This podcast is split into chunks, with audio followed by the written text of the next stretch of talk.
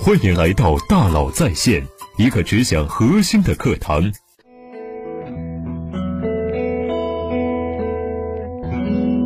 你好，欢迎来到大佬在线。如何实现财富自由呢？我猜你在某个时候呢，一定问过自己这样的一个问题。也许呢，就在此刻，它正萦绕在你的心头。当我在回答你之前呢，想先问你另外一个问题：你打算用什么来交换？很多人一辈子都在想如何发财，但很少想用什么东西去交换。而获得财富的基础，其实就是交换。我们来看个例子：假如把我们时光倒退到五千年前的农耕文明时代，你是村里有名的一个鞋匠，但是最近家里呢粮食快吃完了，你打算去弄点粮食来。这个时候，在你面前有三个选择。第一是自己种，第二是去偷去抢，第三是做一双鞋子去和需要鞋子且有余粮的人去交换。自己种太慢了，现在播种，等种出来早就饿死了。去偷去抢的风险太高，搞不好命都没有了。还好你是个鞋匠，可以拿鞋子和别人来换粮食。于是你就做了一双新鞋子，找到一户有余粮的人家换来了粮食。天气突然转凉。马上就要进入冬天了，你发现自己的衣服又破又旧，家里也没有其他厚衣服可穿，因此你又想要一件新的厚棉衣，怎么办？你的面前还有三个选择：第一，自己做一件，但是自己不是裁缝，而且并不知道去哪里搞来布料；第二，去偷去抢，嗯，这个风险还是太高，不敢去；第三，继续做一双鞋子，然后找到需要鞋子且有多余新衣服的人去交换。根据上次的经验呢，你又如法炮制，很快便拥有了一件新衣服。经过这两件事呢，聪明的你就发现，只要不断的做鞋子，并且把鞋子做的越来越好，然后交换给其他需要的人，就几乎可以换来任何你想要的东西。于是你拼命的做了好多又耐磨又好看的鞋子，然后不断的跟别人去交换。很快，你开始变得越来越富有。所以，获得财富的基础是交换。等等，你可能发现了一个问题：刚才你没有选择第一、第二种方案，不就是没有通过交换而得到这个想要的东西吗？如果我真的自己做出来了，或者是去偷去抢没有被抓到的话，那我获得财富的途径不就是没有通过交换吗？我们来看第一种方案，看似自己把需要东西从无到有制作出来，但其实你是用自己的时间加劳动力。加上为了得到种稻谷的种子和做衣服的布料所付的各种时间和食物的成本，因此同样是需要通过交换得来的，而且这种效率太低，从原材料的收集到加工制作都是需要自己来，得用很多时间去交换，才能得到一件你想要的东西，并且还可能因为你的不专业而制作失败。所以，农耕文明之后发展出来的专业化分工的社会协作方式，是整体财富爆发式的增长的最核心的原因。那么，选择第二个方案呢？看似是空手套白狼的方法，只要不被抓住，就几乎没有任何成本。但其实，你是在用自己有可能被抓到的风险，和加上常年锻炼出来的武力，再加上自己可能因此而受到伤，还加上为此携带的道具、武器。还有之前的准备练习的时间去交换的。你偷越多次，你交换出去的被抓住的风险就会越高。因此，一旦被抓，你受到的刑罚也就会越重，你交易出去的创伤也会越来越多。因此，你可能会伤痕累累。你为了作案效率能更高，你可能还会苦练偷盗技术，增强武力，购买兵器刀刃。如果在这条路上越来越专业，作案效率越来越高。从理论上来讲，你你也可能因此交换到任何你想要的东西，让自己变得富有。只不过，你为此交换出去的潜在风险越积越多，之后你可能会需要组建一个团队来帮助自己了。一方面可以提高作案成功率，人多力量大嘛；另外一方面还可以通过团队的力量来有效的抵御潜在风险。不过这也会增加一笔管理费用，还有作案成功后呢，兄弟们的分赃。这也是交换筹码。终于，你变成了一名，终于你变成了一名恶名昭彰的土匪帮老大。所以，就算是去偷去抢，本质上也是一种交换，而且成本并不比做鞋子低。现在你知道了，财富的基础是交换。想要获得任何财富，其实都是交换的结果。没有付出，就不可能有回报。我们回到开篇的那个问题：你想要财富自由，那么你打算用什么来交换呢？既然是交换，那你就得拿已有的东西去换，而且越宝贵的才能交换到越好的东西，对吧？这是很简单的道理。那么问题来了：什么是你与生俱来便拥有的最宝贵的财富呢？金钱吗？金钱本身并不属于你，也是你通过交换得来的。金钱本质上是属于一种方便交换的中介物。比如，你还是一个鞋匠，你会做鞋子，你想要吃苹果，然后你就去找需要鞋子的种苹果的人。结果，拥有苹果的人都不需要鞋子，或者他觉得一个苹果需要十双鞋子来交换，你怎么办呢？于是，货币便诞生了。大家都认同这个叫做金钱的东西可以作为所有东西的兑换对象。并且呢，让所有东西呢都有一个统一的价值衡量标准。所以，金钱并不是你的财富，而是你已经交换出去的那部分财富的数字存在的形式而已。时间吗？时间其实也并不属于你，它就在你我身边的自顾自的往前流走，你无法左右或者是使用它，你只能和它做朋友。身体吗？嗯，身体确实可以算作是你与生俱来的财富。你也可以用这个身体去交换一些东西，比如说提供劳动力或者是其他服务什么的。但是这并不是你最宝贵的财富，因为身体会慢慢的老去，能交换的价值也会越来越低，而且用身体交换来的财富量是很有限的。大脑吗？不会思考和没有创造力的大脑是没有任何价值的。而你有没有思考过，你的思考能力、创造力又是如何来获得的呢？是不是也是通过某种交换形式获得的？交换出去是什么呢？那到底什么才是你拥有最宝贵的财富呢？我的答案是注意力。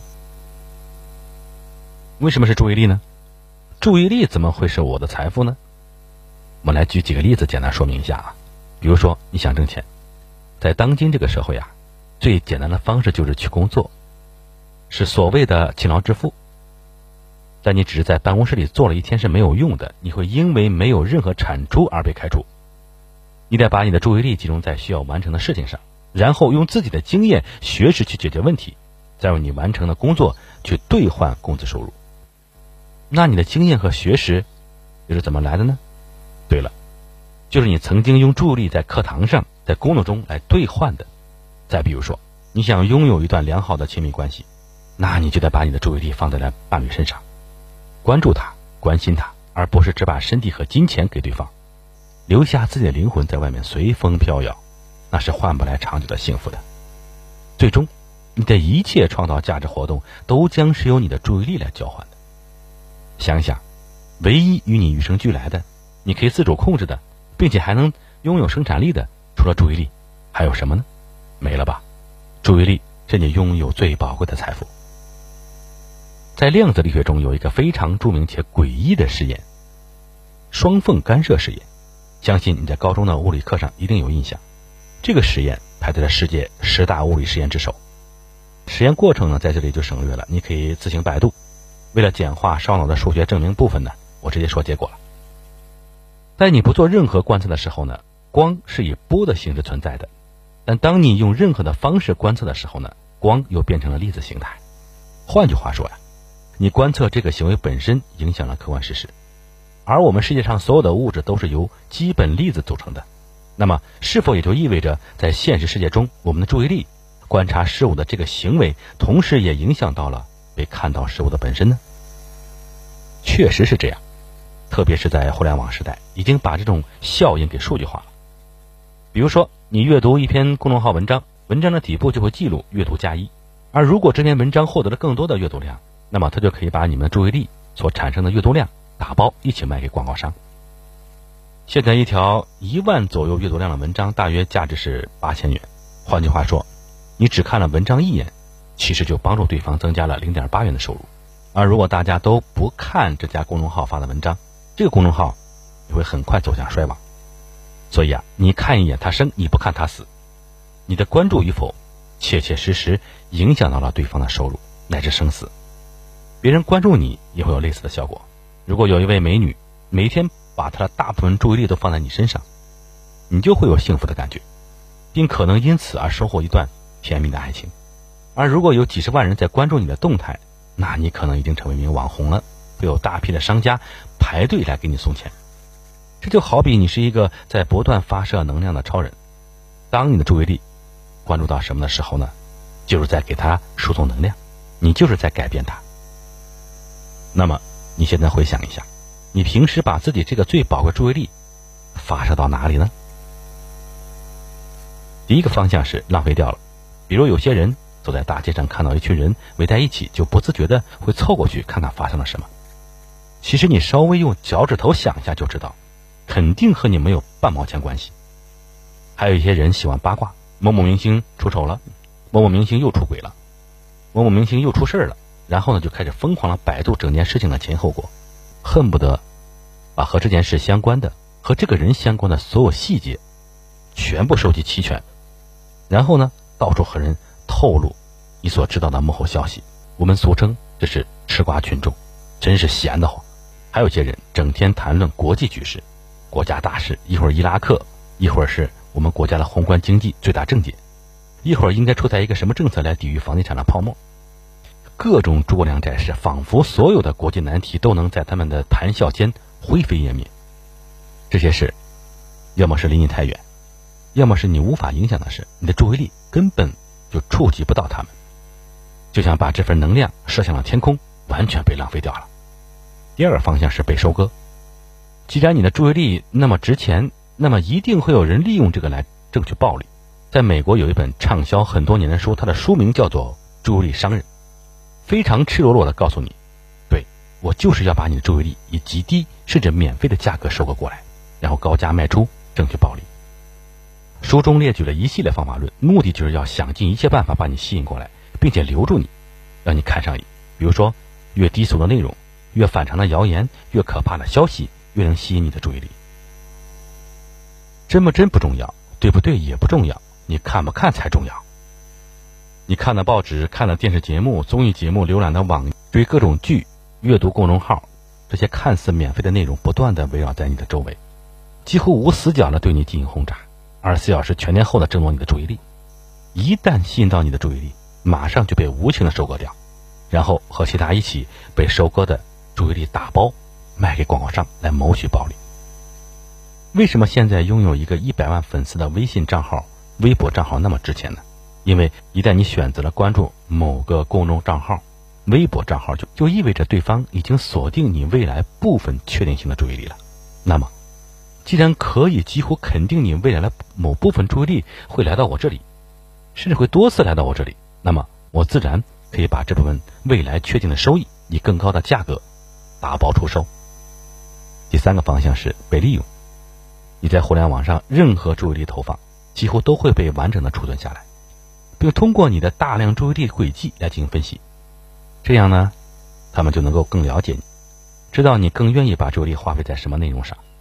那么呢，他们就可以针对你投放更多这方面的内容给你看，继续收割你的更多注意力，或者把这个分析结果直接卖给其他商家，告诉他们你爱看这些内容，他们就可以用这些内容呢，定向的去更高效的收割你的注意力。这就是大数据分析。既然你的注意力会对被关注的事情产生客观影响，那么我们是否就可以利用这一点，故意让你看到我们现在想让你看到的东西，并达成我们的目的呢？答案是，当然的。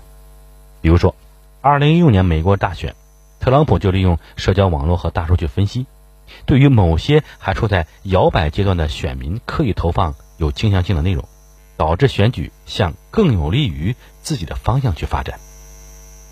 因此，在这样一个注意力稀缺的时代呀，你不珍惜，自然有人会替你珍惜。你不管好自己的注意力呢，你的注意力，你的注意力就会随时被其他人收割、利用。你每天的注意力固定就那么多，从这点望去呢，其实所有人都很公平。最终，你的一切价值产出，都将是用你的注意力交换得来的。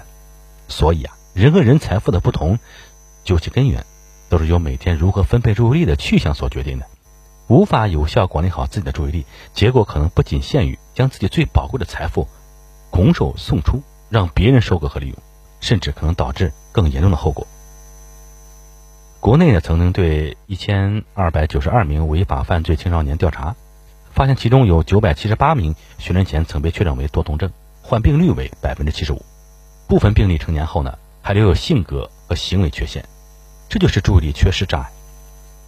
所以啊，如何管住自己的注意力，如何把你最宝贵的注意力投放到最有价值的地方去，长期积累下来所导致的财富差距、生活品质差距，可能有数百。数千甚至是数万倍以上，那我们应该将我们注意力花在哪里呢？第一是人际关系，特别是亲密关系，建立自己的人脉圈，可以提高自己调动资源的能力。现在的很多机会往往都不是一个人的力量可以抓住的，而是需要团队的协作，需要资源支持。因此，你日常生活中就需要去有意识的将你的注意力投资到这些人的人脉关系中。还有就是亲密关系。如果你把所有的注意力都花在对外的工作上，而很少放在家庭和亲密关系上，那么亲密关系的恶化几乎是必然的，而亲密关系的破坏对你所有其他方面的影响几乎可以是毁灭性的重创。第二是新趋势，趋势的力量在大多数情况下远远大于个人的力量，这个以后呢我们详细讲。关注新趋势的目的并不一定是为了寻找新机会，而是不做井底之蛙。避免自己有一天发现一个看似机会的机会，然后舍生忘死的投入其中，殊不知这些别人早就做过了，并且已经宣告失败了。或者你看到这个机会，其实它已经落后了；又或者你看到的这个机会呢，其实已经很多人都参与其中了，你只是许多随大流中的渺小的一员。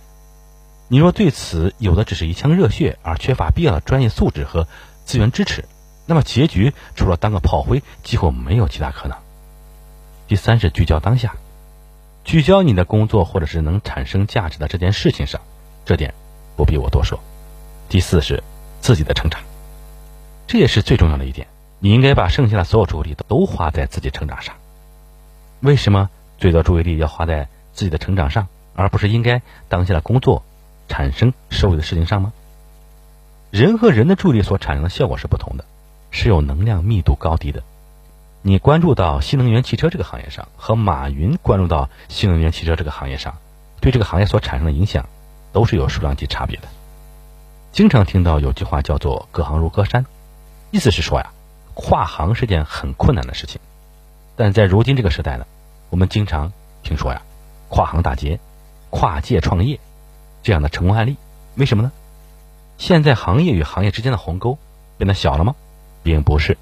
你去查一下这些跨界打劫、跨界创业成功的人都有什么特性？查完后你会发现，他们都是自身能量很强大的人。